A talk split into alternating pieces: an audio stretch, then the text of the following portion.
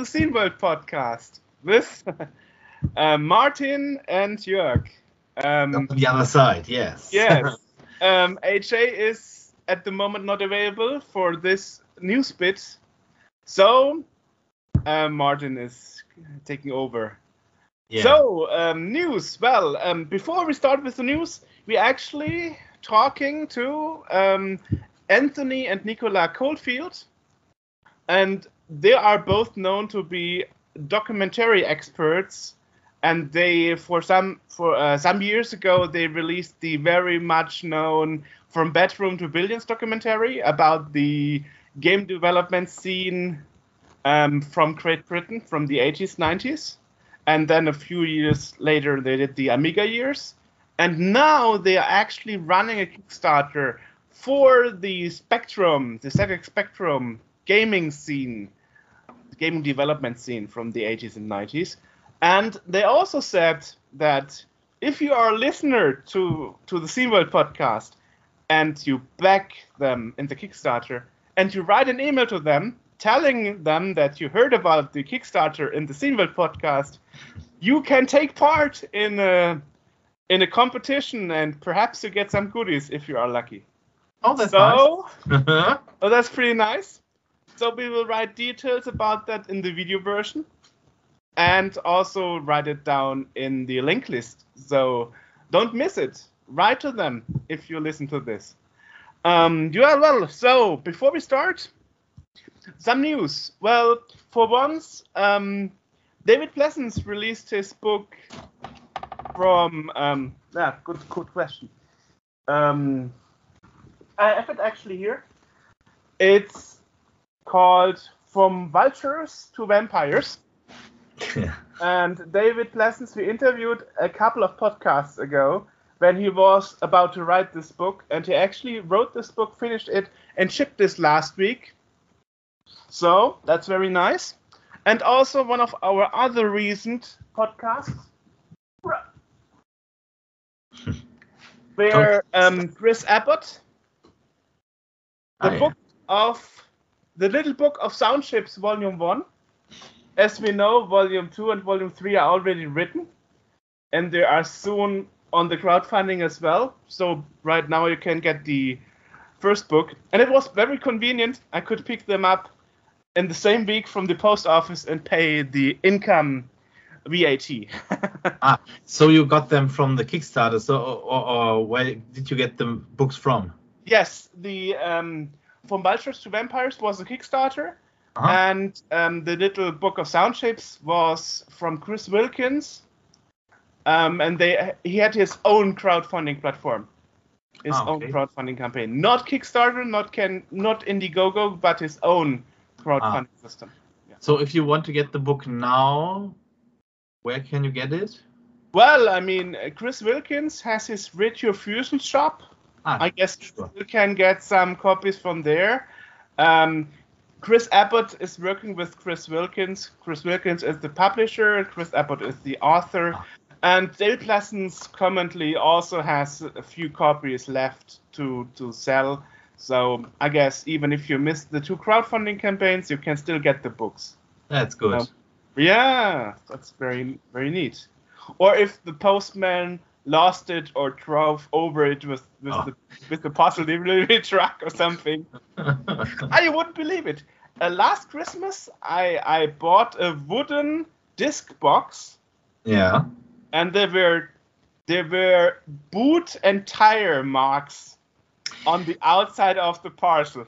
I believe you a lot because I bought a Laserdisc by myself last Christmas, and when it came, I, I, I just thought, oh, this looks like some tire squeaks there, and, and yeah, the disc was broken into pieces. Oh, yeah. Fortunately, fortunately, it was a wooden wooden box, and it was packed to the side, ah, okay. so not not upside. Uh, so uh, it was sideways so it was stable and withstand excellent.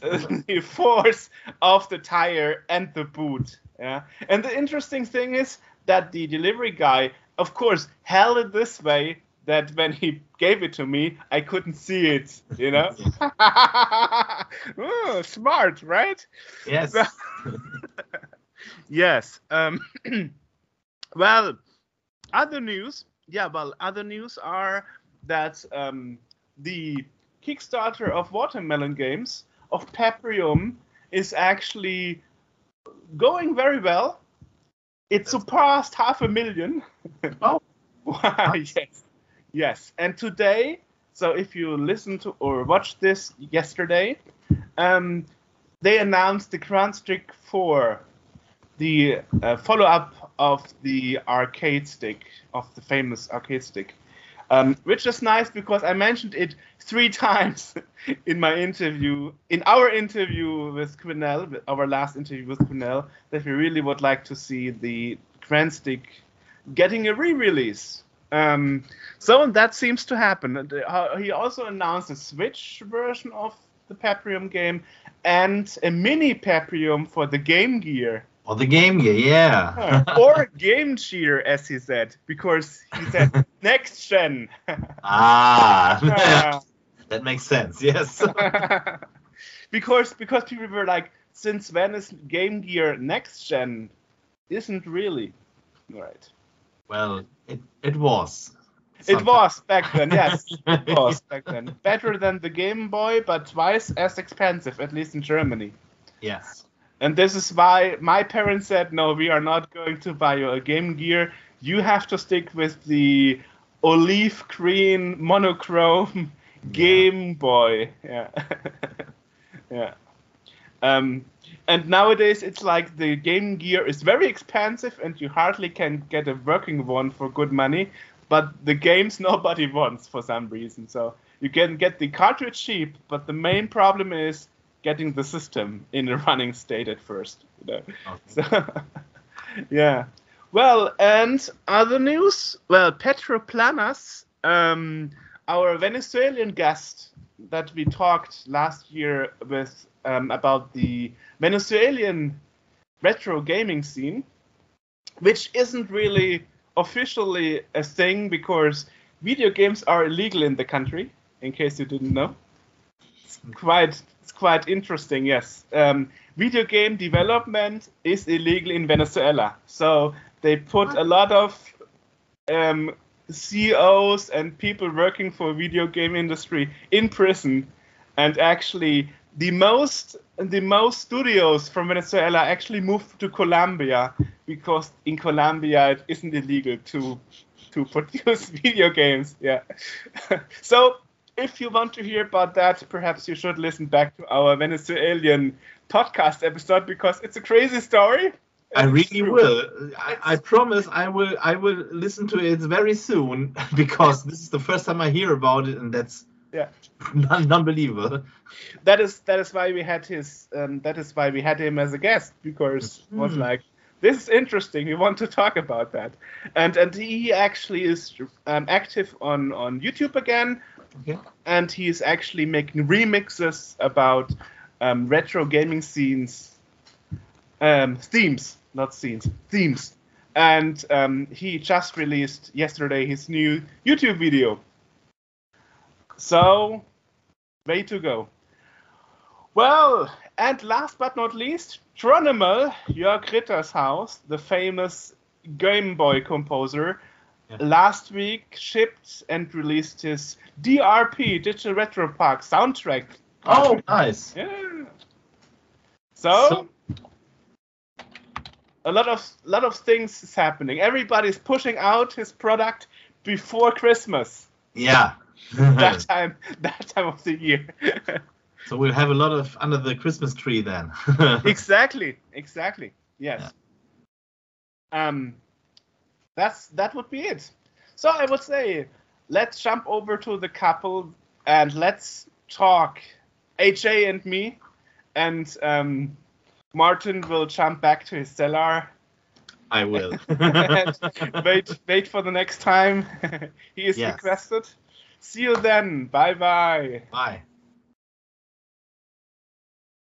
we are talking to Nicola and Anthony, Anthony. Caulfield, and um, you are the couple actually known for doing the documentary originally from bedroom to billions. I grew up with the Commodore 64, you see. So uh, Nicholas. the Me spec- too. Yeah. Oh, oh, she did the Spectrum and you did the Commodore 64. I- Okay, Yeah. okay, Oh, okay. interesting. In fact, in fact, I Oh, it there it is. from yeah. Oh, interesting. Yeah, my Commodore 64 is over there in the corner. Uh, I don't know if you can see it from I there. I think I see an Amigo from here. Yeah, an the, Amiga. Amiga- the Commodore 64 is just just yeah. there. Oh yeah. Yeah, yeah, the old um, oh, what was it called? Oh, what, like the keyboard? Yeah, my dad worked for a company uh, that made them. Um, Oh, that's how I got my Commodore 64 awesome. because uh, he worked for a company called Music Sales um, in the early 1980s that were, had a contract with Commodore to produce music software. Hmm. So my dad was their chief salesman, and um, we I was from a family we didn't have enough money for a, for a home computer at that point. And when he started working there, I asked him on the first day. I said, um, you know, can I have a um, any chance you could get a Commodore 16? Because I think the Commodore 16 had just come out because I didn't think there was any chance of getting the 64. And he came home that night with the 64, the disk drive, the monitor, everything's here. Monitor's there, disk Oh, drive's oh, down. Nice. nice. And the only thing he didn't bring was a cassette deck. Well, Um, you lucked out then. yeah, it was a big problem. It was a big problem because disk software obviously was so much more expensive and Yeah, but much more difficult. Typing Um, it in would be faster than actually loading it off a tape. yeah, absolutely. That depends. I mean, the newer games actually had a fast loading system, and that is what what many people discredit, you know. And, Mhm. and um, so, um, but I mean, I mean, UK is a spe- is a different beast here anyway Yeah, because yes, UK yes. was the only country where people actually prefer tape over diskettes, you know. I don't- I don't know At if that, least for the I Commodore wouldn't 64. it. I wouldn't call it prefer. Yeah, Yeah. Was necessity. just, was just cheaper, I guess. Yeah. Just yeah. I mean, the available, the expense of the what were they? What were they? They were the the actual um 1541 was actually more expensive, wasn't it, than the um than the computer itself. Yeah. Right. So it just, you know, but I was very lucky because Dad came home with. I think you probably just sit down there. Dad came home with one, and um, and one, and then I remember being realizing I'd have to find so much more money to buy to buy disc games, and there was so much harder to harder to find. Talking about the British side of the game industry. I have Right. one. oh, Yes. hey now. The, the rarest one, yeah. It's uh, uh, sorry, I didn't mean to immediately plug. In fact, it's not wrapped in cellophane, but yeah. Hey, that's what we're here for. This is the one Yeah. that that um is extremely rare because it comes with a reversible cover. and they are um, this is the only copy I've got of it, and uh, so I get asked for a copy at least several times a month.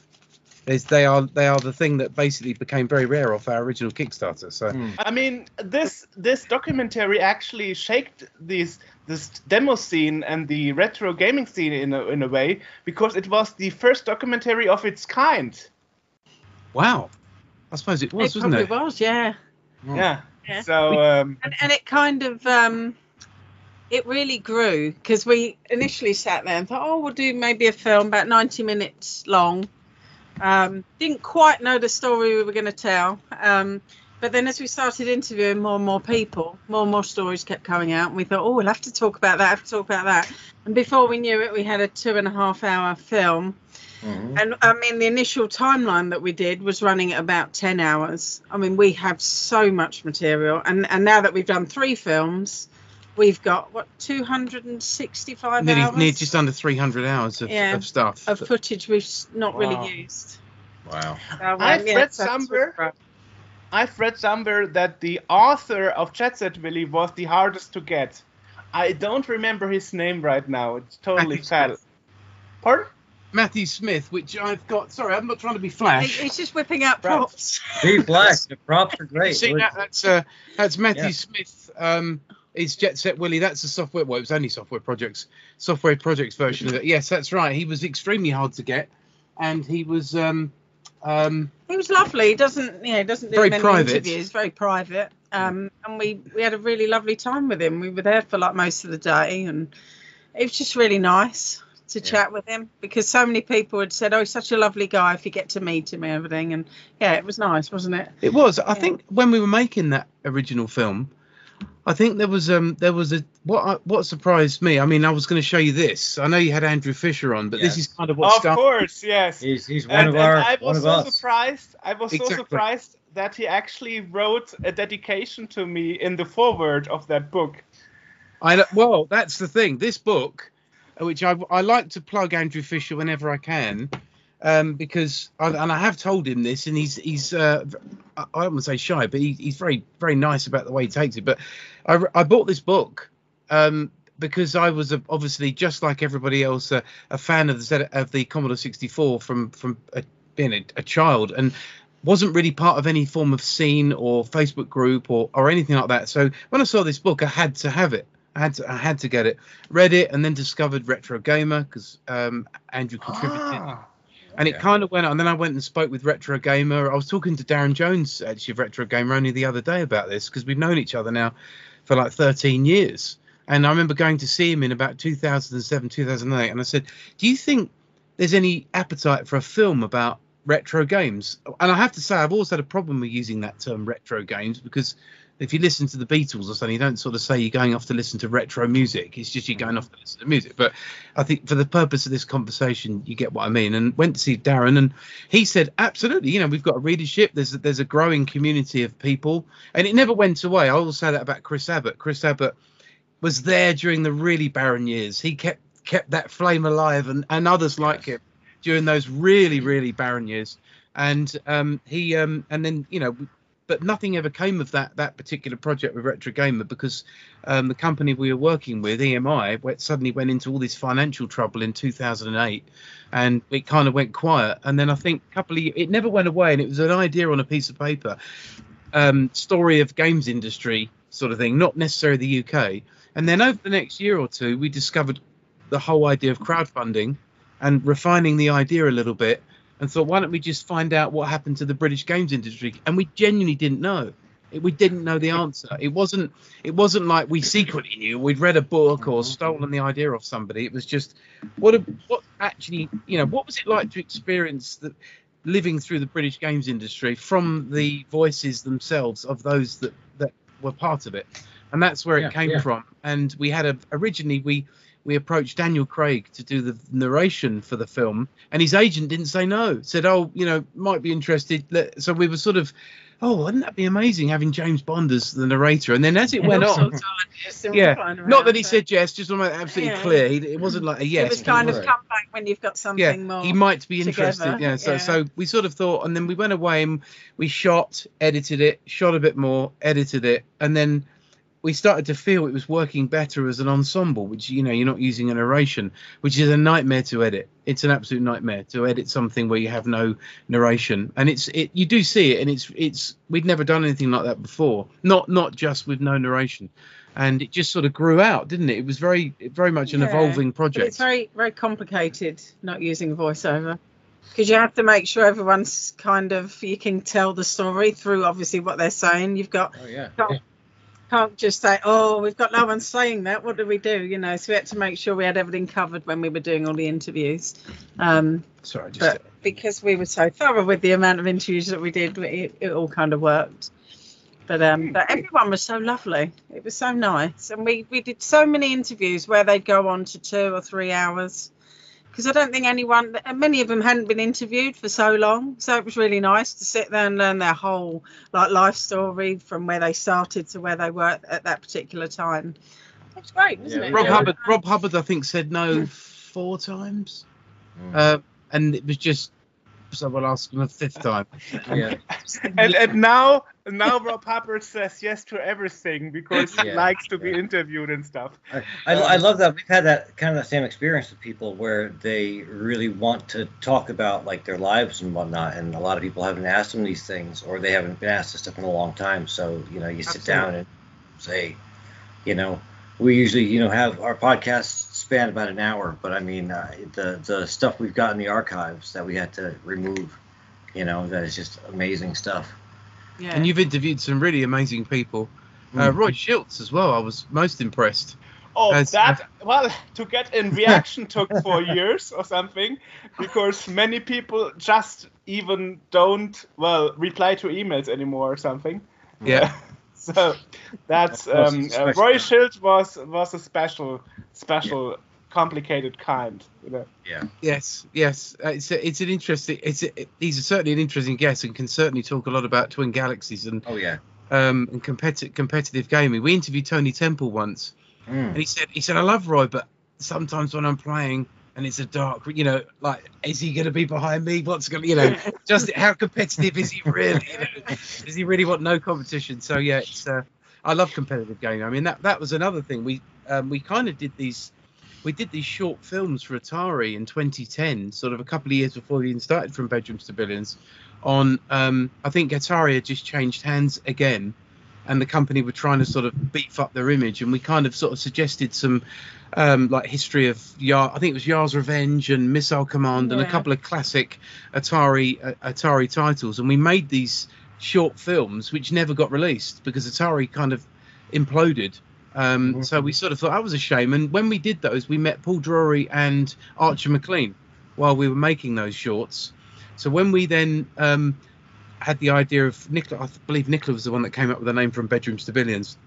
Um, when we when we now. decided we were going to tell the story of the British games industry, we came up with a rough list, and then I remember having a long chat with Paul Drury and Arch McLean and a few other people um, about who would you like to see in such a film, and then I think we drew up 12 interviews or 15 interviews, and then it became 20, and then 25, and then 30. But it was done in clumps of filming, as I was saying earlier. So you you sort of shoot, edit a bit, see what you've got, and move on. It's not it's not really actually it, it's not the most budget friendly way of making a, a, a documentary but it's it's a sort of way you do it when you don't know the answer so if you go into it with a preconceived idea right this is the story i want to tell this is the conclusion i'm going to want blah blah blah you can pretty much just hire a couple of locations get everybody to turn up pretty much get them to say what you want within reason. I'm not suggesting you put words in it but and then you come away and you can edit it very very quickly. With from bedrooms it was every there was so many different opinions we needed to keep interviewing to eventually get to a point when we thought we had a, a sort of a general consensus almost of, Yeah. of what happened. And the big one was what happened in the early 1990s because we were looking at companies house and other research we were doing we were noticing all these british companies just disappearing just vanishing going bust or being bought. And we kind of wanted to understand the uh, the reason for that. And obviously you can watch the film um, to to fully fully uh, glean that. But um, I second mean, I film mean, was sorry Karen there, there are some exceptions. I mean, Hewson Software, for example, is still around now as Hui Hui Huey. Software. Huey. Huey, exactly. By by uh, by his son. So he That's is, right.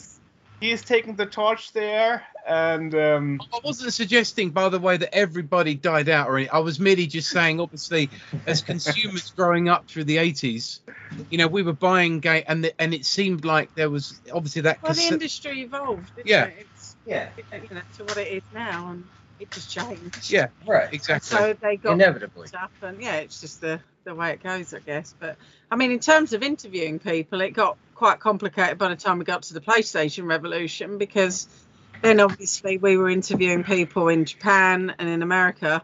And they are very, all of them are pretty much very active still within the games industry. Right. So in right. terms of locking people down, and certainly in terms of Japan, it's very complicated because you have to go through all the different levels within the companies and everything. But we got some fantastic names for that. But that would be one interview. You couldn't clump them together. It was generally one interview, and then a month later you'd be able to get someone else or someone else. And then America, it was very hard to put groups of people together because they were so spread out. You mm. know, some were so in such remote places, some of them. And we had crews that we were working with out there because it just wouldn't have been cost effective for us to to be able to go out there. We'd have been out right. there for years. yeah, it meant we we? could spend more money on the actual film itself. Yeah. And Mm. um, so, well, I mean, a lot of from be- pretty much all the interviews in, from bedrooms we shot ourselves. Yeah. Amiga years was probably about 40%, and the rest were external crews because there's a lot of Americans in the uh, and Canadians in um, in the Amiga years. So it was all remote, wasn't it? We were That's we were right. on little screens in their Yeah. front rooms or wherever. And that's But, uh, funny too because you know the Amiga a- a- as an American, I never really, I never even saw an Amiga until um, just a few years ago, and and never had one. Uh, I wanted one, but they just weren't a thing where I was. Yeah. No, it was a year. It was um, it was a European. Once once uh, they redesigned the original A1000 into the A500 Mhm. and got it more sort of what you would consider. I will be murdered for this. Uh, Commodore friendly. you know, effectively getting it Yeah. into a sort of one Yeah. to eight like case. Mhm. Um, and this is, and we can get the production cost down and everything. Europe seemed to, it seemed to thrive. Um, obviously, Germany, the UK, there was obviously certain countries where they just they just grabbed onto it. And of course, what fascinated us with the Amiga when we were making from bedrooms to billions, and some people ask us this, why did we do the Amiga years next? Was we were we were realizing that a lot of people were using the Amiga as a development machine. They were designing graphics for all, all sorts of other platforms. That obviously migrated eventually to the PC, because really the A1000 was like a PC ten years early. But um, Mhm. that's well, it might be the right the right place to say this. But so they they realised that they um, I think once the A500 started to take off, it did become a, a more of a European thing because obviously the, the consoles were leading the way a lot in the in the US. Yeah. There, was, there was a healthy computer market for quite some time um, in the US. Yeah, Yeah. yeah. I Yeah, and then everything as far as gaming, a lot of gaming switched over to consoles. So that home Yeah. computer market that was dominated by the Amiga and the Atari and stuff like, like uh, my history, like I, I went straight from 8-bit to, you know, to a Mac, and Yeah. there was no in between. There was no 16-bit Amiga or Atari era. They just never occurred.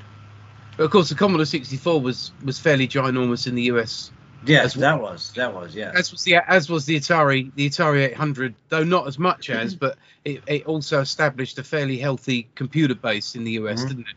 With that, Oh, yeah. and the the Apple II was always it was very popular, but it was always priced so much higher, wasn't it? It was always it took a while for that to come down a bit. But even the Atari 800 was a thousand dollars, I think, when it first came out. I might be a Was couple it? of Wow. I might be a couple of hundred out there, but I think it's certainly upwards of a thousand dollars. So the idea of a, um, um, you know, eventually the Commodore 64 being so cheap um, was also helped by the ZX Spectrum, this Mhm. machine here we're going to be talking about soon Yes. in our new film. Because every time, every time I'm near that for a a- a spectrum and it's got rubber rubber cat, I'm like, oh, You, you, you are right. You, the, the Atari 800 sold for one thousand dollars, which is the equivalent to Wow. thirty five hundred dollars in today's money.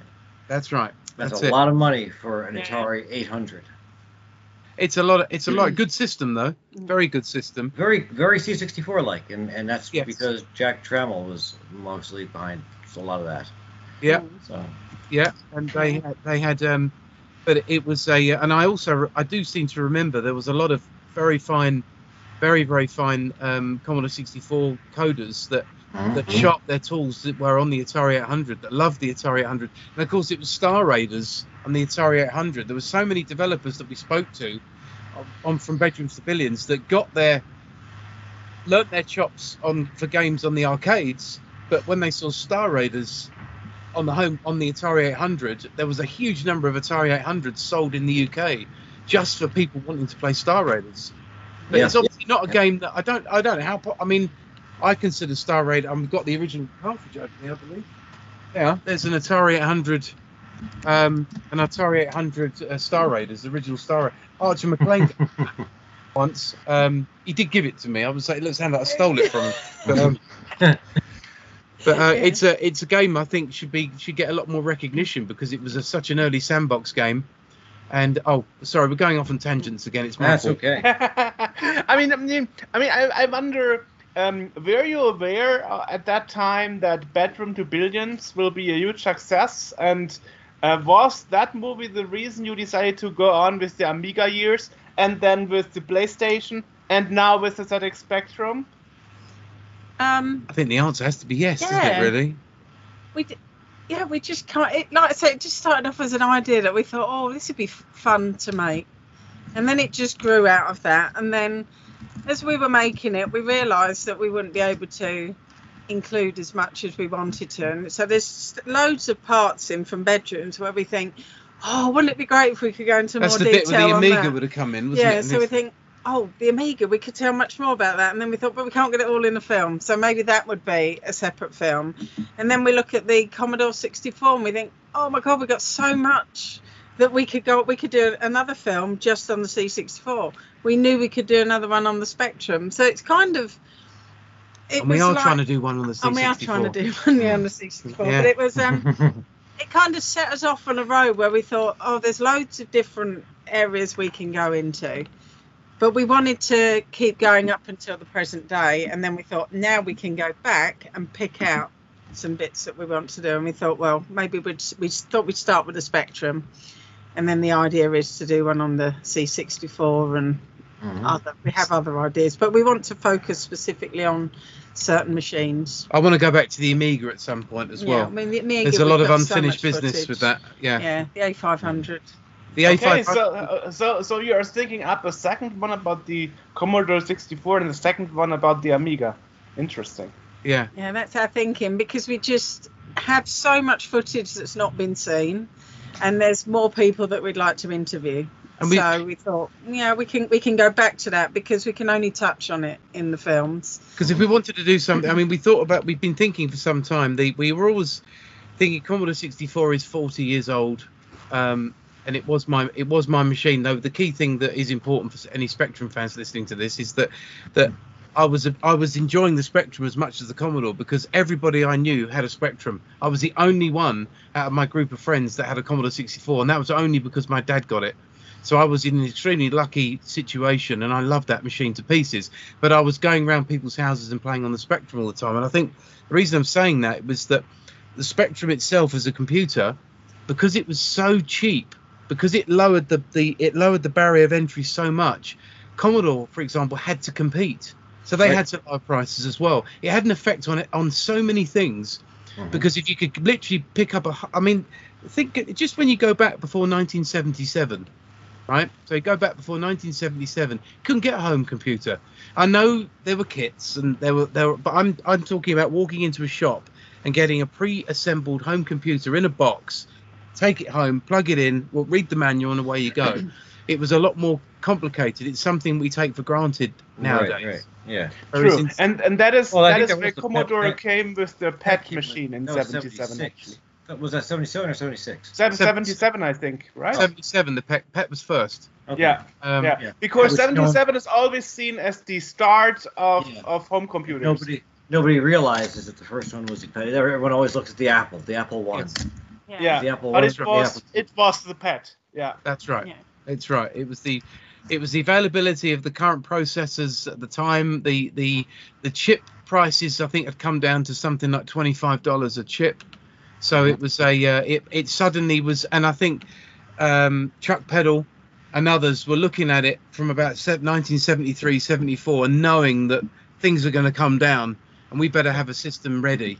Um, and Leonard um, Leonard Tramiel told me um, um, we were working on another project a couple of years ago, and he, he said to me that he said Chuck, he was there when Chuck gave um, his dad the pitch about about a home computer and his dream for home Hmm. computers that eventually it'd be in everyone's home. I know a lot of creators get that that attributed to them, so I'm not suggesting old Chuck was the very very first, but um, there were people in that era that had that dream of of wouldn't it be amazing if if we could make home computing cheap enough so that people could if they wanted to could grasp it? And of course children ended up doing that.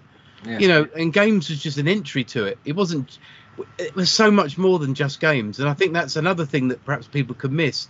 We we enjoyed typing listings in i mean we enjoyed mm. so Well, much about the it magazines. I'd just sit there. I'd spend an entire day lying on my front on the floor, staring at my mum and dad's TV with the Spectrum and just typing in all day. And I loved it. And I remember so well the day that I went with my mum and dad and my brother to get my Spectrum. It was it was just it's just magical.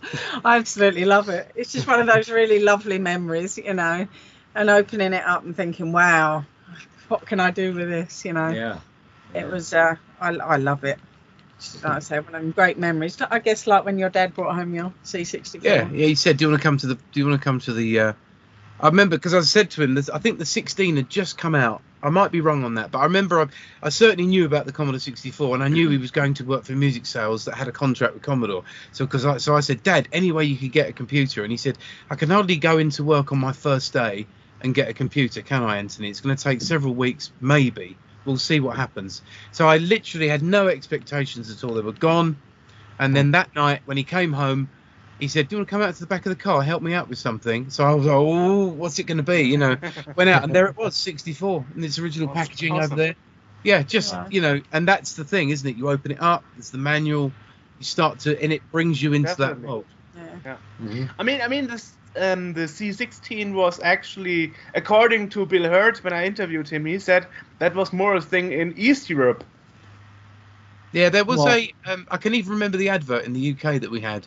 I think it was a school kid, and he was sitting there, and I think the price was one hundred and thirty nine ninety nine. I seem to Yeah. remember that from the ad. It was a sort of a, um, and of course, um, what was his name? Last. Oh, we interviewed him for the Amiga years. He was very proficient in the C16. Um, he he, cre- he did Lotus. What's wrong with my brain? This is what happens to me. See, Lotus.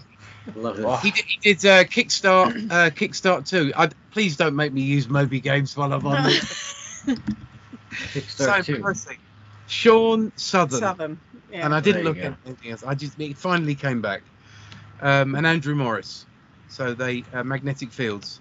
So um, Shaun was very proficient in the C16. He made it sing unlike many others. He was amazing. Mm. Yeah, Yeah, I sorry, think the, the it's big 16 was pretty big in, in the UK. Uh, I, I know that because it it shared a lot of qualities with the with the, the Spectrum. Yeah. Um, Yeah. You know, and, uh, you know, like the lack of sprites. The, the, the games look awful similar because you know with the 64 you're using sprites and this and that. With that, it's mostly character driven, and it's you have those color fields where like you know your your guy changes color as he walks over that way. Yeah. You know, Yeah. it's like there's a lot of like when you look at the games, there's a lot of similarity between them. What And year did think- it come out? The 16 in the UK. Is that of In, uh, interest? That's a good question. Um, Probably 83 or 84. Maybe 84. were they around that that early? Oh yeah, I would say so. Yeah. Um, it, 84? uh, it was released in release date was 1984. Yep. Yep. Oh, there you go. Yeah. Well remembered. Yeah, so it was an attempted. I'll have to obviously check on this, but it was obviously an attempt to try and knock into the de- put Yeah. a dent Spectrum sales, and it failed. In Yeah, that- it was- certainly in that respect. Aimed directly at the the Spectrum and the the, the TI 99 4.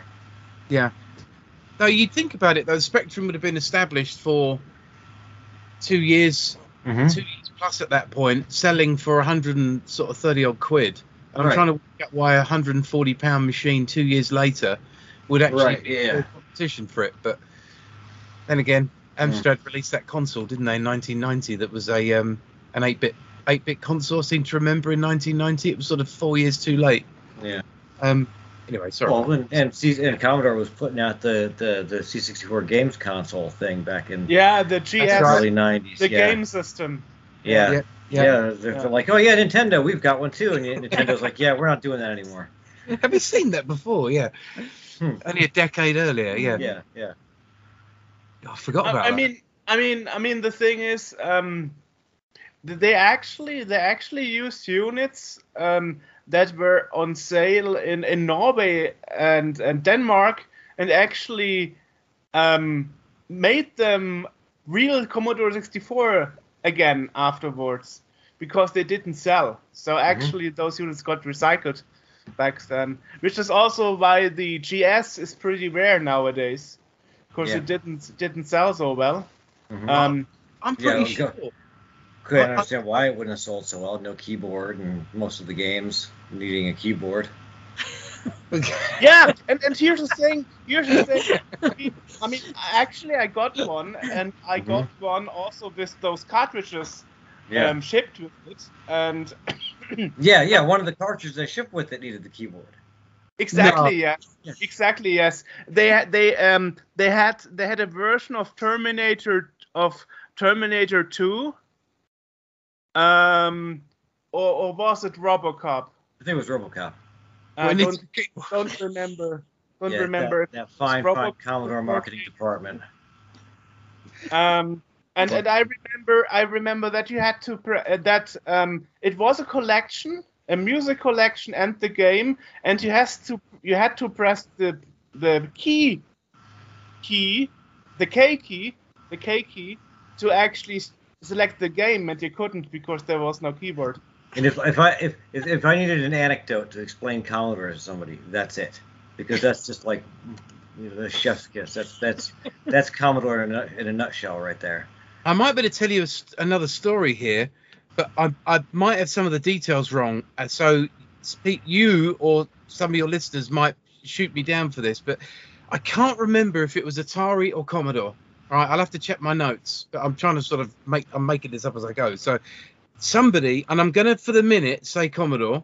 So you know, I just want to forewarn everybody. It's 50 I've probably got the com- I might have the company wrong, but I'm pretty sure it was the Vic 20 that there was there was something they needed to get it into the um, what's the huge catalog they have in America in the states that really big Like catalog the Sears Cut the catalogue. Oh yeah, catalog. the Sears catalog. Yeah. and it had to and this, to get in the catalog the stock had to be there by 1st of September or something either 1st of October or 1st of September.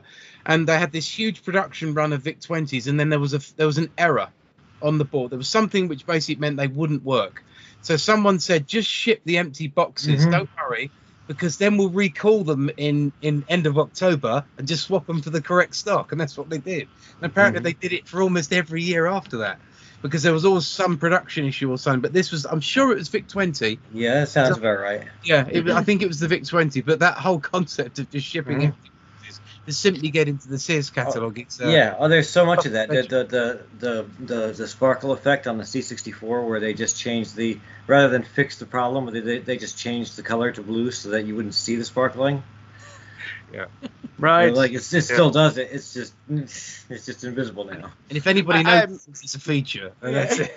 Yeah. Actually, I just looked it up. It was indeed RoboCop 3 that was um, re-released for the Right. C64 GS alongside um, Chase HQ2, Mhm. which was interesting because the GS um, shipped with uh, with with the only joystick on the Commodore 64 that had a second separated fire button. Oh, So really? you, so uh, you could press it for uh, for boost in Chase HQ2, um, because on the Commodore 64 you had to press the space key for that. Yeah. Even though on the on the, the 64 supported two two buttons on the joysticks and just nothing ever Exactly. used it. No. Which is, Exactly. which is sad because because I hate the one thing I hate about C64 games is up on the joystick to jump. Yeah. That's Yeah, it's that's just right. It's wrong. It's just wrong. Everyone knows that there's a button that you're supposed to push to jump.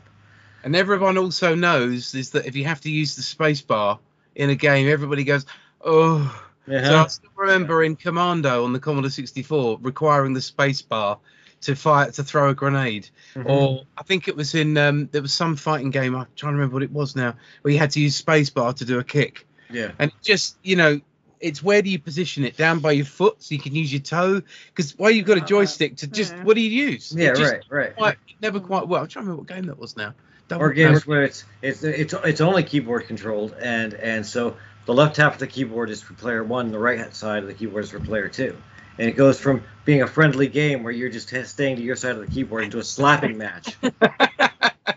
Renegade. Just leaning over. Yeah. Renegade was the game that needed the space bar. I've just Mm-hmm. remembered on the um uh on the on the C64. Yeah, so yeah. Yeah. Yeah. Thank God. Yeah. It's coming. It's coming in, but it's Yes, coming yes. in delayed action tonight. Yeah. Yes. Interesting. Hmm. Yeah, well, so so um, uh, let's talk a bit, perhaps, about your upcoming movie, uh, ZX Spectrum. Anything that you already can tell without spoiling too much? Um, well, we've only just um, we've only just launched the Kickstarter for it. Um, we I know. launched it about ten days ago, and we weren't we just weren't quite sure what the what the feel would be from the Spectrum community. And I think one of the things is is we do get a lot of fan mail from Commodore 64 and Commodore fans that want us to do something for the for the Commodore. So we were looking we were moving both projects forward, and we knew that one we'd have to start first. And there's a there's a there's a lot to sort out with the Commodore one at the moment. So we sort of thought, right, let's focus completely for the for the, on the Spectrum one, and, and let's try to make make a film that kind of that all in, that would basically interest anyone in who's got interest in in old games or home computing because the, the spectrum itself is um is is a is a wonderful you know a british treasure as as as we call it. But what we started to understand was actually how popular it was in other countries um and in main, many cases due to it being cloned.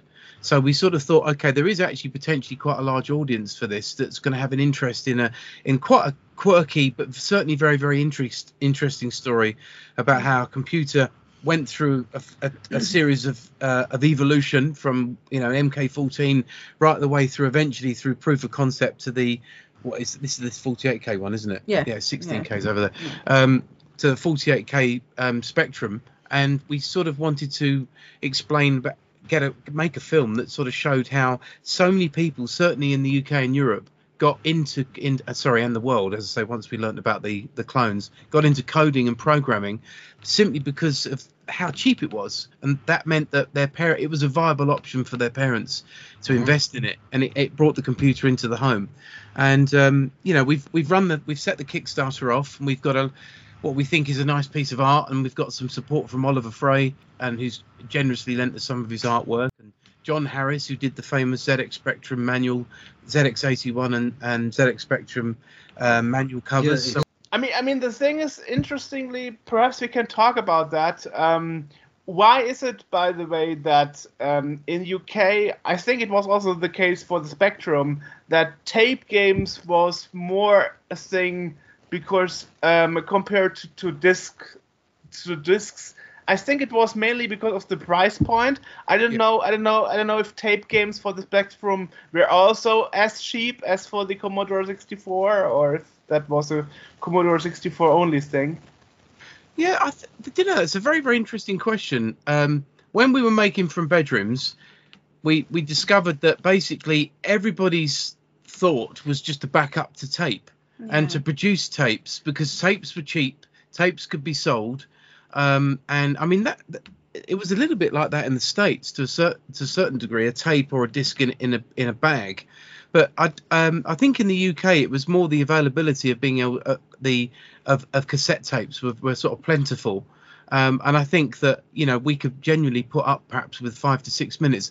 I have to be honest with you, I'm, I'm looking forward to actually experiencing, learning more about why that was the case in the UK, because as a schoolboy myself in the UK, I, I had to to buy a game, I had to save my dinner money up, and it was a lot Wow. quicker.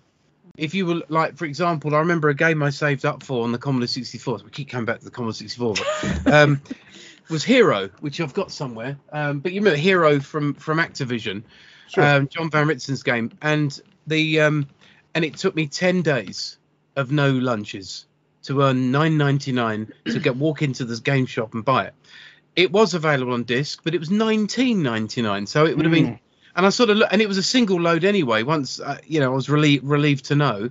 But um, it was they were all so much more expensive. Usually five, seven, sometimes 15, 17, 18 I mean, I pounds. just connected my tape player to my Spectrum, And it with could, and you used to have to adjust the um, screw, the little precision screw. Um, the, the the adjustment of the read write head, right? yeah, with little thing. But, um, but I don't remember. See, with the Spectrum, it was always. it could just simply be that the Spectrum sort of ha- being a hit first established a tape-based market, Mm. and and Commodore, even though they had a, a disk drive which was more expensive than the Commodore 64 itself, it was just too much too much of a novelty. Yeah. But why would that then be the case in the US? And do you- I mean, you know, if I'm actually asking that question, I'd like I'd, I'd be interested used to know how to what was the, the the- price difference. You used to go So, in. so you think probably was a Spectrum that introduced the tape being cheaper first? Hmm, could I be. don't know that for certain. Oh, I don't know. Actually, actually, I made a mistake here. That screw wasn't wasn't to adjust the head. The screw was to adjust the speed of Hmm. the tape motor. I was making a mistake here. Yeah, 'cause Um, the sound, you could always tell whether your game was loading or not. And if it wasn't, just adjust that screw very slightly. Right, right, yeah. and then you'd sit there for about six minutes while it loaded. But um, yeah, but I only ever remember tape for me. Yeah, I mean, oh, I, you, you never you never had a disk drive connected to your Spectrum? No, I only ever had all my games. Oh yeah, all tape. And this game, I always go on and on at Anthony about this. I love this game. Chamber of It's Horrors. called Chamber of Horrors, and I bought it in a sweet shop. And I've never found anyone that's ever played it before. I mean, maybe just people didn't like it. I loved it. I found it so difficult. You got it working for me, didn't you? Uh, unfortunately, yeah, I did. I thought it was a brilliant game. It was, oh, it was a very good game. I think we've Yeah. all got those those games that you you know aren't classics, but there's something about them that maybe a, It's a situ- classic a for me. situation in your life at the time that just made you feel better or whatever it would be sometimes we've all got those guilty pleasures like music there's certain tracks that other people can't Right. stand and i think um, yes i did get True. chamber of horrors horrors working for you and it was a I think it you was quite it was a, enjoyed sh- it was a shocker Yeah. yeah That's true. Me, It was it was hard, wasn't it? yes it was It was Totally hard. understood. i'm not Totally. i'm wondering how much playtesting actually went into it Yeah, to well, determine if, uh, oh that'll do so, or whether Yeah. so much bugs in it, or where is it Mm. uh or what do you mean? That's the game sorry did you ask what's in the box Uh, yeah, I mean, I mean, I mean, I mean, because you said there was not much playtesting in in See, it, and I thought like because it was so bug written or something, or was it just ga- bad No. clip gameplay or what? It was just a really hard game to play, but whether Ah, That literally looks like uh, exactly as many see, look. games were back then. that is like that's been stuck that on game. by the distributor, by the the uh, by Omega themselves. I'm assuming, um, because the label's wonky. Wow. So it's, it's straight on one side, but it's wonky on the other. 1984. 1984. Well, I I I, I once bought um um unopened copy of Forbidden Forest. And Really? Those those those labels look like they were they were uh, they were um well put on unevenly by a student or something in the quick Yeah. carry, and the manual was photocopied in a bad quality. And this was this was an original game you could buy from the store. So um, I, I under I especially the British publisher. Sometimes the smaller publisher. Uh, I, yeah, Forbidden Forest was from Cosmi. That was really bad quality. It was Paul so Norman's bad. game. Paul? Norman's game, wasn't it? Paul Exactly. Norman? Yeah, yeah. Exactly, exactly. The famous Forbidden Forest from Cosmi, from Paul Norman, yeah. And I rem- and and those British publishers, publishers especially, had such a bad reproduction quality that that it looked like somebody who did it at home. you know. That's and that's exactly where That's often where they it were with done. The mail order, wasn't Yeah, it? that's the thing. I remember Yeah. Jeff Minter saying to me that he's boxes and boxes in his room, in his house, you know, and they're putting the labels on themselves, putting them in and then out because they they've got to get an X number of thousand out by a certain point. No one's making games back then, and Maybe it was that's where it came from, all tapes, because they're cheaper, weren't they? yes, And easier to do at home and post. I don't know. We will we'll answer this question. yeah. So I'd like to know where Yeah. the because that's the other thing. I remember Interceptor Software as well. They had a they got a, a, a tape replicating machine. I'm sure of it. Hmm. We've got some footage somewhere of um of the uh, of, of the owner of the company talking about it, Richard. Oh, blimey, I can't remember his surname now. But there you go. I told you my brain's uh, brain's wearing out. But um, sorry, where did we even get to? I have no idea. Yeah, Well- well, well, I mean, I mean, talking about the the tapes, that is actually the reason why many games uh, in their disc version are very rare nowadays. I remember looking for many many years for an affordable copy of Last Ninja on disc, No chance. and um, Last Ninja System 3, I actually got it for like um, for like 120 pounds. Yeah. Was I thought like okay, you can't get it cheaper than that in a perfect condition in a clamshell version. I was like, okay, this is wonderful. And here's the thing. You, you totally could see that System 3 didn't didn't care much about the disk drive because the loader they used, apart from the copy protection, uh, the the uh, spindle motor, the stepper motor of the drive was constantly turning. So Really? it was never stopping. So it was actually a drive killer. You know? um, so yeah, and- yeah. And and, and I, as I also bought a loose disc version of the NTSC version that was published by Activision. So what Act- Activision actually was doing is they removed the whole fast loader mechanism, um, put in their own mechanism with their own copy protection, and and it and even they made a, they introduced a system that automatically detects whether it runs on NTSC or PAL machines. That means the American version is a better version than the original British version by System 3. wow, yeah, So, so if you get a version and you don't want to kill your 1541, especially the first version with the internal power supply that uh, that tends to overheat, get the American version because they have a better disk drive loader in it. Um, it's, that's good to know. I think it's fu- it's hard enough to get Last Ninja. I think I've got a copy. I think I've got. There's a copy one in of here somewhere. Yeah, I think I've got. a copy somewhere. um, yeah, I have got one somewhere. Yeah. Now I'm going to be paranoid, thinking, "Where's it Oh, gone?" you have. it's- but I yeah, don't know where it is. I'm not going to keep showing you the back of my head, but yeah, it's uh, there's definitely. Yeah, I think I've got quite a few disc versions up there. I've got um, uh, these are all Commodore 64 disc up here.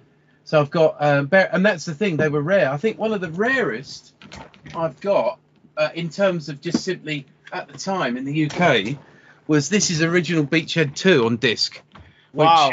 Which um, still got the manual, still got the disc um that literally that was one of the very very few games i actually saved there you go i went probably went without lunch for 15 days to get that one that's why i lost weight in the 80s it was saving up for my uh saving up for my games but i've got a few disc versions and i do seem to remember as the 80s went on and it got like 87 88 you could start getting second-hand games by that point and then you could start picking up disc games at the pcw some of the big trade shows and you could pick up disc games for like a fiver I got them Zork at a uh, car boot sale.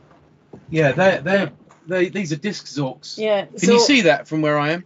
They're Mm, well, very tiny, um, but but I but I but I understand where you are going to. Yeah. I found them in a uh, a car boot sale. There's some. um, uh, we've got a lot of Scott Adams yeah. games as well on. I don't know if you know Yeah. Scott Adams, but we've got quite a few Scott Adams games on disc. But that's more Sure, through just sure. um, uh, wanting to collect them. But yeah, I think it, I, I, I'm I'm I'm going to assume it was probably the influx of tape based of of um of tape based products because of the because of the spectrum. But that's one of the things that that's the, the how genuine we are in terms of when we make these documentaries. Um, we try to go into them. If we don't know, then we want to find out, and that kind of means we come at it in a slightly different way. Um, I should know that really, actually, but um, Interesting here. Interesting here. You mentioned Beach Beachhead 2, right? Beachhead Yeah. 2 is a special game because most people don't know, but um, the original tape uh, tape recorder for the Commodore 64 um, that was actually coming from the pad, and that had no counter in it. right. um, at least at least in America. In Europe, in Europe, the first uh, disk, um, uh, the, sorry, the first data set in Europe actually had a counter, but um, the first American version didn't. And Beachhead 2 is one of those rare tape games where where it doesn't really allow you to play the game if you don't have a counter on your tape drive because the first thing before you play the game is the game asks you to to write down on a piece of paper the counter numbers of each level. So Really? so yes, so um so that that when you compete a level or you lose a level, it can tell you go to counter this, go to counter that. Um so you actually had to first well write down all the numbers. And that means that means that the Americans, when they had one of those early Datasettes, they couldn't play the game because they didn't know where to rewind or forward the tape to, to which position. Fascinating. That's fascinating. I think that's the thing because it allowed you to play. You could play the levels individually, couldn't you? You could actually, like the like the summer game series. Yeah, you could um you could just visit those. Obviously, we lived in the UK where we used to multi-load um, on cassette. It was just it was it was part of it, and it seemed to be that nearly every US game I can remember, so many US gold games that were in, um that they, where they were importing. Uh, American titles into the UK, I think were multi-load. All the summer games series, winter games, all of Right. them were mul- were multi-load. But that's fascinating. But, but mostly, but mostly it would just say, turn the tape and rewind completely. That's it. But but but Beachhead 2 didn't do that. Yeah. Technically a broken game then. Well, if you are unlucky to have one of those early tape decks, then yes. But most most of them have the counter, of course. Yeah. Rob Hubbard told me about a game.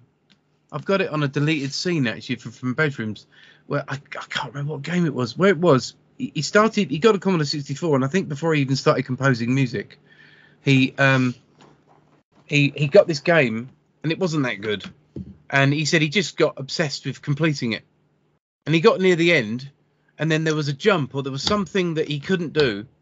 Um, It was a girl's name or something. Oh yeah, I remember. Pandora. Oh, I can't remember. It was a girl's name. That's right. And then and then he couldn't make this jump or he couldn't get to this bit, and it drove him mad. And he nearly threw the game down in disgust. When he eventually started coding, he he took the game to pieces and found out there was no way past that bit. The code just stopped. The game Wow. just stopped, and it was just assumed that you that you would give up. So the developer probably just got bored of the game and made the jump impossible, Yeah. so that you could never make it. And then, but by that It point, finished, You've probably had a game's worth. Oh, you know, it doesn't matter. I think there was an ocean game, wasn't there, where there was a ladder that was impossible to get to. I'm trying to remember what it was. An arcade conversion. My brain tonight. Sorry. Well, Ocean isn't really known for good conversions sometimes. no, their Mm. quality did it drastically improve though, um, as as things as things progress. But yeah, they uh, they because they had the they bought the Imagine label, didn't they? They bought the um the Imagine label separate and then used it, I think, from what I can recall, for arcade conversions. Um, sort of kept that label separate for for a while. But um, I digress again. Yes. If if you have so many deleted scenes, perhaps you should do a, a new movie just co- compiled of those deleted scenes. We have thought about it, but in a funny sort of ways, um, those there will be some of those. I, don't want to call them deleted scenes because they never got used in the first place. But I would say probably the best thing to say is the pool of rushes that, that they're, we amassed. They're gonna, they're gonna come out within our film. So like, there's loads of footage that we didn't use that covers the spectrum, uh, game making of various things. So we want to use that. We do want to bring that out within this film. And the same will be for when we do one on the C64. We'll release some of the footage that's not been seen. But it'll be part of the film itself. So it's all part of the film, or if, if it's uh, it might be a really good extra if someone's telling a really good story. I think well it won't work in the film, but it'll be on the disc as well. So yeah, we do want to get it out, but we like to get it out within a product that you know that we're doing. So if it's a film about the C64, we'll put the extras in there to show it. Because yeah, there's tons. There's so much. There it's is. lovely. So much wonderful footage. I mean, we've been, put- we've obviously got so much stuff, so many composers for the C64 we've accumulated o- over the years. Chris Huelsbeck, Hubbard, Martin Galway, Ben Dalglish, who's uh, sadly passed away, and um, but so little of their interviews have been used because obviously when you the films that we've done where you've got everyone talking and that you only maybe use about at best what 10 15 minutes of maybe a three hour interview But we also we do have another project, which you are the first place in the universe to hear about it. Uh, there's a uh, we're launching something in, um, in the near future. It'll be out before Christmas. Um, totally separate from the ZX Spectrum film that we're doing and, and the plans we have for the Commodore 64 and Amiga.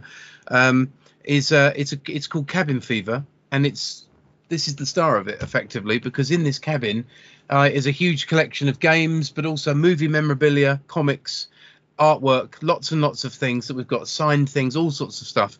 Um, and so many people have said to us when we're making these films, we do all the capturing and other things for them in this room, and that's why all the stuff in here is made up of our collection of stuff, but also things people have brought.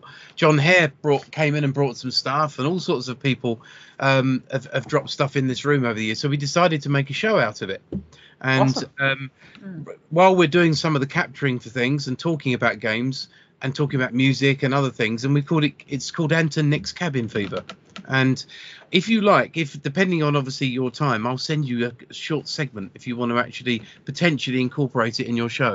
And it'll be the first time anybody ever's ever seen it. And with the first Sure. episode is Commodore 64. So um, Sure. it'll be a little bit about that, but that's that's been a lot of fun to do, and that's kind of accumulated over about the last 18 months of of things that we've been filming in here. Um, and we just set the cameras off um, in this room and we just recorded it, and it started Yeah, to. it's, it's a bit more like conversational if you like so it's just a bit of gameplay and then talking about the games that we're playing so yeah it's quite good fun I have no Yeah, idea if it's going to be of any, you know, you, it's one of them things where you sort of just see this might be of interest to people or it might not, but there's a lot of um, insight into how we put stuff together. That's one Mm. thing that people would learn, people would learn from it, um, and you know, that's that's kind of what we've got coming up. I, I guess that is a bit like Brian Bagnall when he did his uh, Commodore Rise and Fall on the Edge in 2005. He didn't know that his book on the rise and fall of Commodore would kickstart a whole series of books based right. on retro computing and stuff. Um, That's right. uh, So, so I guess you never know how where things go. You ju- just do what you think is is a good idea to do. Yeah. Um, That's quite right. Yeah. Yeah. and and you just follow it. I mean, anybody that's making something, whether they're making a game or whether they're they're re uh, like with the Right. Spectrum Next, there's been all sorts in the last few years. Um, a sort of connected love to this to the well, and that's another thing by the way when we were making from bedrooms to billions people such as yourself and other members of the scene reached out to us because they were interested because they were pleased that somebody was looking to try and do something about it. And from our point of view we were we were excited and interested by the the shared mutual love we had for the subject but also a natural feeling of doing something that people are going to really enjoy. And that's kind of what we want. I, when we go into a kickstarter we're very genuine about it. it we're not i think people get lost with kickstarter sometimes and think you've already got all the stuff done and you're just selling pre-orders. And that's not what kickstarter's really about in spirit. And that's not what we're doing. We haven't made the film yet. We don't we literally when you when you back one of our projects you'll learn about it as we make it um, except with this particular one on the ZX Spectrum, it's coming out whatever happens next uh, for next Christmas. It's we want it out and done in a year. We don't want any reputations of taking longer every time. Yeah. We did use when we did all our Doctor Who stuff and things like that in the in the uh, 2005 and six and seven. We used to knock out about seven or eight little documentaries a year. Um, we exec produced a lot of them, but they were um, going out through the BBC and, and Channel 4 and things like that. So we were used to getting a lot of content out.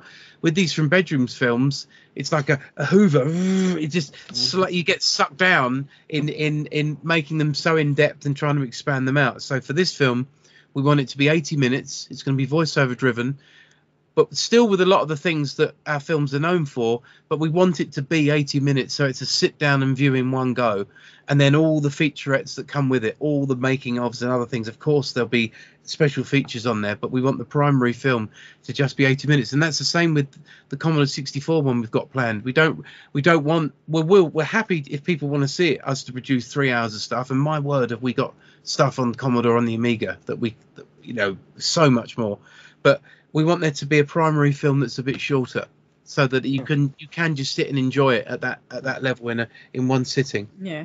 yeah maybe it's me not being able to sit down and watch two and a half hour films all the time Yeah. that's right we put. And also a good point where you said that um, with Kickstarter you're not pre-ordering something. No, you are investing in an idea, and right. uh, it could Yeah. also fail. So it's not really ordering in a way. You are participating in the financial backing of a product and hope that the financial backing was successful in the end. And That's the good thing, the good thing about your movies compared to many other Kickstarters is, actually people who who missed the the Indiegogo or Kickstarter or whatever, they can actually buy the movie afterwards from your homepage. yes um though this particular one um I um I think people will have to understand then this one won't be quite the same. There will be a version that will come out, but it's not going to be this version. Um, because one of the things that we we get is that people don't quite get is when we made from Bedrooms to Billions, there was a lot of comments saying I'll pick it up on Amazon in in a few months time, but we've never made this version available again. That's why they sell what is it, two hundred and fifty pounds on eBay and silly silly stupid So we, we try like and that. keep our um, Kickstarter ones specifically for the people you know that have backed us, and and then they get this unique copy. And then if we do release them onto Amazon and that, they're they're not the same version. You know, they haven't got reversible covers. They haven't got the Oliver Frey artwork. So if you're a collector, you want you want obviously to try and get the original one, but it's I mean the From Bedrooms films are, um, have a distributor, so obviously that's a you know they've got a different cover and, and everything else, and that's brilliant. But what we try to do for the Kickstarter ones is load it up with lots of um with lots of stuff. make so them collectible, you Yeah. know. So they are they are a bit different. They have the slip cases, they have reversible cover, different artwork. So yeah, just just to make them different because we think if everyone's come in there and they've really supported us, us we want keep looking do over there, by the way. We've got a We picture can- of it up there. That's why we, We keep like we like over. our poster. So it looks yeah. like what we're looking at all the time. yeah.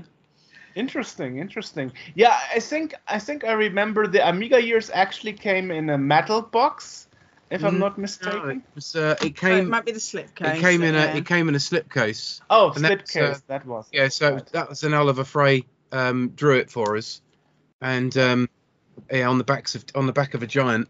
Um, Mm. yeah, that was a that was a nice. That came with a nice slipcase, and we also did. I can't. This one's sealed at the moment. Mm. This is one of the rare uh, Kickstarter ones. So these are the ones you can't buy. Um, they um, we did a nice. I think was it 12 page. There's a nice color 12 page um, um, booklet in there as well, which was lovely because we were given some pictures by Dave Needle um, and Dale Luck, um, and that was um, I think it was um, the A1000, the first the first one that rolled off the production line was in Dave Needle's house because obviously Dave sadly passed away only a few months after we interviewed him. Yeah, I so heard. it was, yeah. it was um, you know it was quite a shock Mm. uh, when RJ told us. So it was um, it felt very special. Of course, he told us some quite amazing things which we put in the film. He gave us, you know, he wanted it all in there. Certainly about the the Atari story about about um, faking the um, the But chip there- the chip diagrams. Still a lot that's not in there as well. So Oh my word, yes. yeah, yeah. so I think probably the big thing about the Amiga is is obviously we were telling a hardware story to a point, and then we wanted to show the game development side of things about what then happened. So it's almost like two parts that film. Um, it's quite deliberate, and and I think people some people were really into the hardware story, the history of Commodore type part of the story, and whereas we always will lean towards game development. So we wanted to see once the Amiga was out, what how did it affect game development? So I think personally, um, what I would want to see next from us in terms of the Amiga is more of a continuation of that Commodore story and the later versions of the Amiga. Certainly, one thing we did edit up, which we never use, it's about an hour long, is the story of the A500. And of course, we've got Chris Huelsbeck. We've got so many people talking about it, but it, it would have made the film four hours long. Um, Wow. So no, no chance. So that's something we've always wanted to do something with. If anybody out there's listening to this and they're interested in any of the films that we're thinking about doing, um, just sign up. We can just write to B2B, B2B at graciousfilms.com and we'll put you on the mailing list and um, you can stay up to date on what we've got coming up. Awesome. Um, I, I wonder, by the way, why did you decide to go for a PlayStation um, documentary after the Amiga years? Um, the, do you want to answer that? Oh, it was. It's only because I'm talking all the time. So.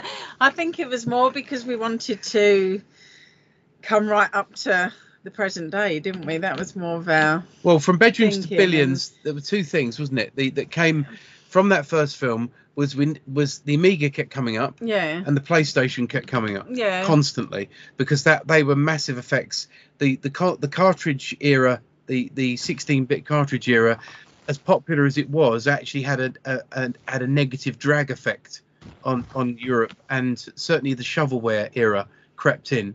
Um, and then when the PlayStation came along, it was kind of almost like going back to the home computer days again with a lower barrier of entry. There was still a barrier to entry for the PlayStation. Don't get me wrong. I'm not suggesting you could just pick one up from down the road and, and start programming. It's but- discs as well, yeah, isn't it? and but it was PC based development. yeah.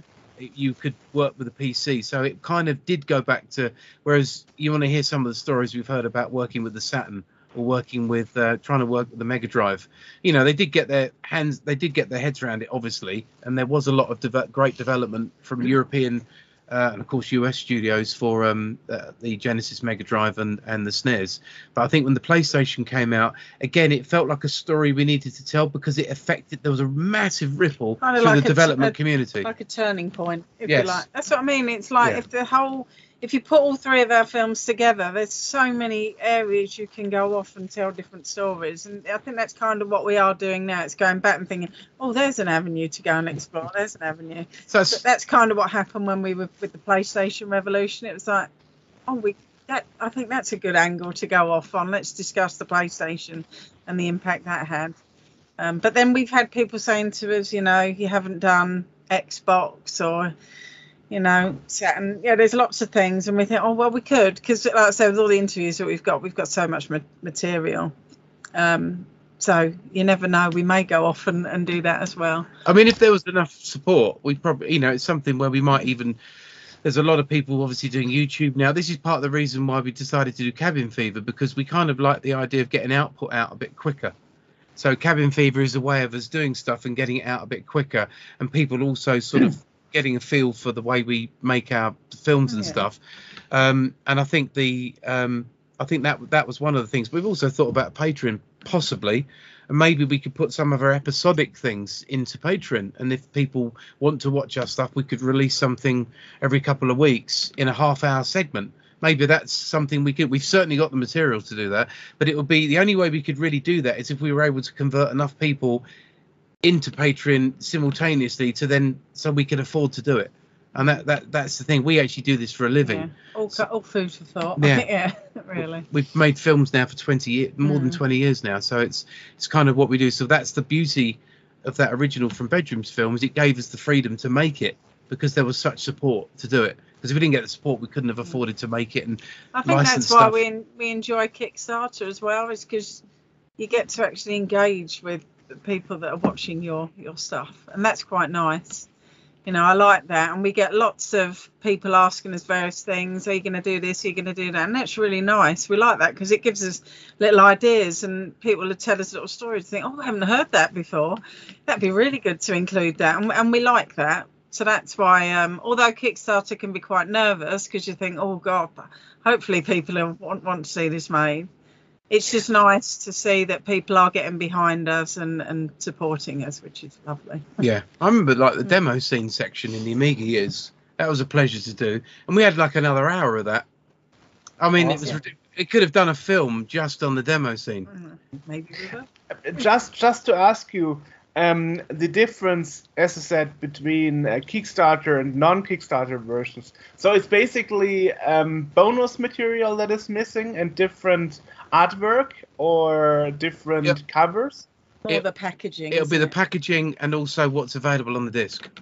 ah So uh, the version that might that will come out after. All we're concerned, I mean, all we are concerned about is making the film and producing enough copies to cover the the backers. We're not, Mhm. um, and then we move on to another project. And then if we Mm. get a distributor, they can distribute it, and it'll be a cut down version of it. So like, there's a special edition of From Bedrooms to Billions. There used to be, and now there's only a standard version of it. So there's a lot of there's people out there that have got that six hour version from Bedrooms, which has got two discs on it, but you can't buy that anymore. Yeah, so we only fulfill for our our Kickstarter. Um, I yeah, have to admit I don't really remember which versions I've got because I have I've backed so many Kickstarters in my life in the last nine years that I really can't back all the projects at Yeah. once. And I at think some you've backed point, everything we've ever done. I'm pretty Mm. sure you've always. I just I just remember you always having something posted out to you. I think you've always supported us, yeah, but you've always been there. I, I've always known of you since since we've started out. So even even that alone has been supportive. So yeah, Yeah. it's um really well, Yeah. well. You know, you know the thing is when you make something like we do with Scene World, you don't really know, you don't really know what people think about it outside of your own bubble, and you don't don't really know if people know about you. It's just some sometimes we hear about it. Like you, you were like, uh, I think you were replying within ten minutes to that email saying like, yes, of course we can make an interview. So. So I was like, Yeah. okay, he seems to know he seems to know us, so I don't have to write a big introduction about who we are and what we do and stuff. you it's know? so relieving as well. Well, obviously that I mean I did know I did know all about you, and I've obviously I've listened over the years. Not all, not every episode, but certainly uh, people like Andrew Fisher, and you've had some pretty amazing m- amazing guests on. I think that's that's the thing.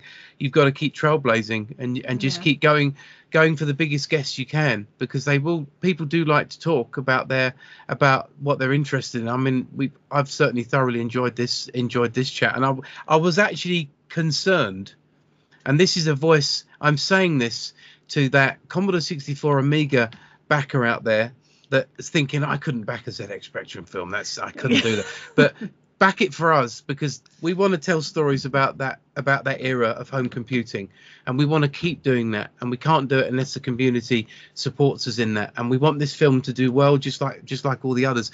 And there's going to be stuff about commodore in there. You know there's going to have to be some stuff slipped in there. But um A little bit, I promise. But yeah, it's well, I mean, basically, basically, we, we, we, we cover everything, you know. Um, doesn't doesn't really doesn't really matter. I mean, if you if you think about it, if you think about it, PC DOS and DOS retro gaming scene is growing a lot in the last years. So Yeah. so basically, you could make a movie about DOS games, you know. Yeah. isn't it crazy when you think about it? How things can be- suddenly become retro. Mm. You know, I remember in 2006, the idea that the PlayStation PS1 could be considered a retro machine, and now we're thinking that we're putting the 360 into that, the Xbox 360, the PS3 is a retro system. Um, in certain ways, the PS4 will be. cer- I mean, it's just um, it, it's Yeah. just crazy um, how things come out, and that's why I don't tend to use the term retro because I sort of think it's sort of a it's a collective. You know, we can have this debate all day about whether games are art or whether they're this or entertainment or whatever it is, but I still think that if somebody's sitting down designing something, they're creating a piece of art because art affects you. Even if you hate it, it's affected you in some way. It's like art does. So I've always felt that they lean toward their entertainment, but their art. But and you know when people go to art galleries or go and listen to music, they're doing it to be entertained. They're doing it because they enjoy it. So I still think it- comes under that. But I'm not here to prove whether games are are, are art or not. But we do very much like to champion their the cause. And we've always had such a soft spot for programmers over the years. The Mm. great, uh, um, I think programmers themselves, um, coders, are um, misunderstood in many ways and I think often they're just frustrated, internally frustrated, because they kind of want people to know really how clever they are, because they are very clever. So yeah, it's uh, we kind of always had a soft spot for for coders as well along the way. Try and champion that. Yeah. I I mean, I mean the, the the things about a new system coming out, like lately the Switch, in Mm. 2017 is um, breaking the barriers and boundaries of what is what, is possible. Um, for example, uh, Doom, Doom, and Wolfenstein 2 to port it on the Switch that was deemed to be impossible. Similar to when Lemmings was released, it was said that this can't be done on the Commodore 64 until it was finally done. You Yeah. know, and and and and there are many examples on the ZX Spectrum, for example. Um, um, um, for example, um, um, Power Drift, or um, think about Street Fighter or something. Those games are pretty good on the Spectrum, you know, despite are. the technical challenges, you know. And Yeah. and uh, another famous example of, is uh, Chase HQ, which is just right. horrible on the Commodore 64 because they ported the Spectrum version to it without any modif- modification whatsoever. So, um, I didn't know about that. About a convert. Um, what? It was just ported straight over. yeah, that's true. That's true. Wow, that's interesting. So But it it's does- it's brutally slow, and it's it's awful. Of course, Midnight Resistance is very good on the Spectrum as well. Jim Bagley's game. It's uh, that that runs that runs really really beautifully. I think I think that's the thing as well. Is I don't I don't when we were kids there was Playground Wars, and there was My Computer's Better Than Yours. It did you know it did go on. And, and Commodore users would laugh at the color clash on the Spectrum, and Spectrum users would laugh laugh at the chunky sprites on the on the Commodore 64 but then the Commodore 64 users could always come back and say, "We've got the music, we've got the musicians." You know, you don't have that. But that eventually changed. Spectrum eventually, obviously, did ev- eventually end up having decent music on it and and everything as the later iterations proved. Right. And I think it just one drove the other. So I Mhm. think the, I think the Spectrum itself, um, it could you could create beautiful art. And, and high resolution, high definition um, artwork, and be very dainty with your with your artwork on the spectrum. I was talking to Mark Mark R Jones today, ex um, uh, Ocean, and he was talking to me actually about though he used to do used to do stuff for the Commodore 64 and the and the Spectrum, and he just said for him personally, the Spectrum was just as an artist was just easier to draw for. It was just because you could go in and be so much more dainty dainty with it, but of course you had the issue with colours, so you had to then be more creative. Yeah. Um, it just I think you just accepted it when you when you had that a system like that back then. You knew its its um, drawbacks, and you kind of just turned a blind eye to them. And of course, we did have on the 64 some quite stunning beautiful games that came out, that continued to come out. Um, what was it? Project Firestart. I think that was quite a late. That's Release that's 89 amazing. Yeah, Yeah, yeah. stunning. Yeah. But there's a game. Funny enough, we're talking about that um, when developers get so good at a system, like ten years later. What was the game that um, Doug Neubauer did for the Atari 2600? Damn, what was it called? Doug Neubauer did Star Raiders did a game for the for the 2600 in like 1986. It was one of its last ever releases, and it's stunning. Oh, there'll be people shouting out now the name of it. I can't remember. I, I- as I said, I can. I can. Should we do it? Should we just look it up? Because I never, never mind. Yeah, you Yeah. can if you like. Just, yeah. if I may. But interesting that you don't know about Chase Chase HQ. I didn't know about that. Not not the not that it was converted. We've interviewed the um the creators. It's probably in. They're, they're both in from bedrooms to billions. Do you want me to click? So if we look if we look up that um um their transcript, I bet they probably talk about it in there.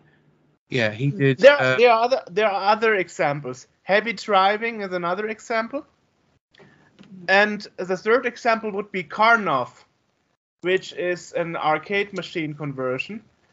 But the special thing about Karnov is they ported the Spectrum version 100%, including the color clash and the color palettes. yeah, we from did the have. Spectrum to the Commodore 64. Yeah, we had that. I remember Skool Daze. I'm sure Skool Daze was was uh, converted over from the Spectrum. They never looked great. They Spectrum games never never worked well on the on the Commodore 64. Right here we go. It was called Solaris. Solaris. If you look up Solaris, I know we're off totally off on a tangent again. I have to So- Yeah, I know. S- Solaris on the Atari Atari 2600 came out in 1986. Creator of Star Raiders, Doug Neubauer, stunning piece of coding. Just what he was able to get out of that system in '86 was quite amazing, and I love that when developers get to that point where they've just been they're so they know every nuance of the mm. system they know exactly what they can squeeze out of it and their brain never stops can i just speed it up a bit more can i think that's part of the the key of coders as well is that obsession with knowing you can never truly have perfect code but you you're going to try bloody hard to get to get it as perfect as you possibly can. And even if you get it perfect in your mind you'll still think of a way you could perhaps make it better. And perfect good coders were always thinking constantly about can i just get it a bit faster? Can i get it looking a little bit better? We got the kids haven't we? So we we're gonna have, have to, yes. we'll have to draw it. I do hope we've given you some good Yeah, stuff by the way. yeah. Um, awesome. Mm. i have no idea what we've talked Yeah. about we seem to a lot, a lot, a lot. Yeah. there's No, a lot It's been nice. It's been really lovely chatting with you actually, and I'm sorry your um um your co-host had to had to pop off, but Yeah. um yeah, it's uh do give us a um give us a look. It's the the Rubber Keyed Wonder, our new film, 40th anniversary of the ZX Spectrum, and it's the Kickstarter's live now. So uh, pop in and and uh, support us, please. Yes. Thank you. Awesome. Okay, you have a good evening. Bye bye. Bye-bye Take care. Bye bye. Bye. Do it Oh. time. Uh,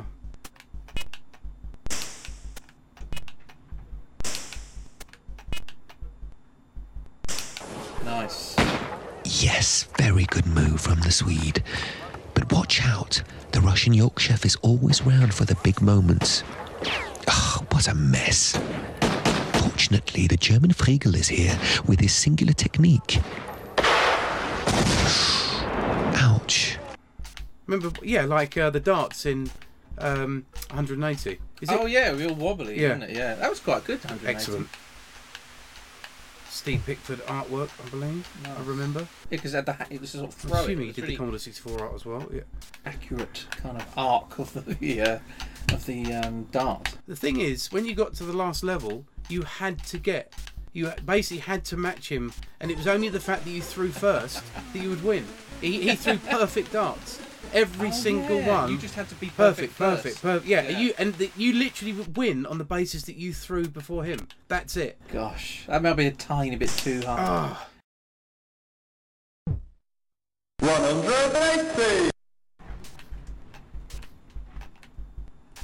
I think it's easy on this joy. It's got to be easy on this gamepad. It's Just, oh yeah, it was Ah, hurting me playing with did the it again. joystick. waggling your joystick. Oh, I remember having to repair the things. Yeah, well, the, the old Atari ones were the best. I always thought, in terms of durability. Yeah. The, uh, the um. That's the one I played. 800. No, 400. Or whatever it was. In fact, there's one behind me.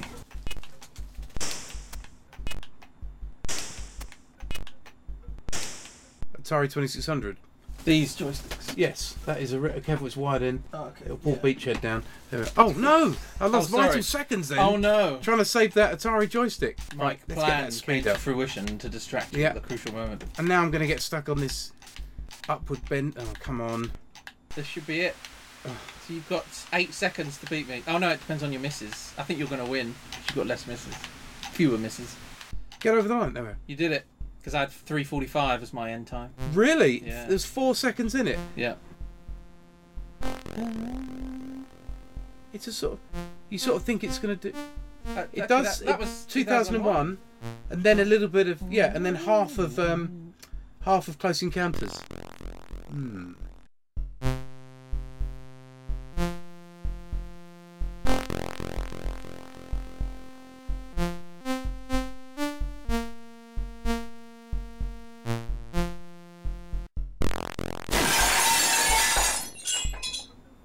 You know the um in Close Encounters, the that the that synth that plays that in the film is a real synth. And we were talking earlier about the ARP 2600. It's the 2500, the one that came before it. It's a massive, huge console. And when the guy from ARP turned up with the synth, no one could play it. So he it's him in the film that plays that does it on the thing. You know, I didn't know that. Yeah. And I've got all that stuff there about that film, and I still didn't know that.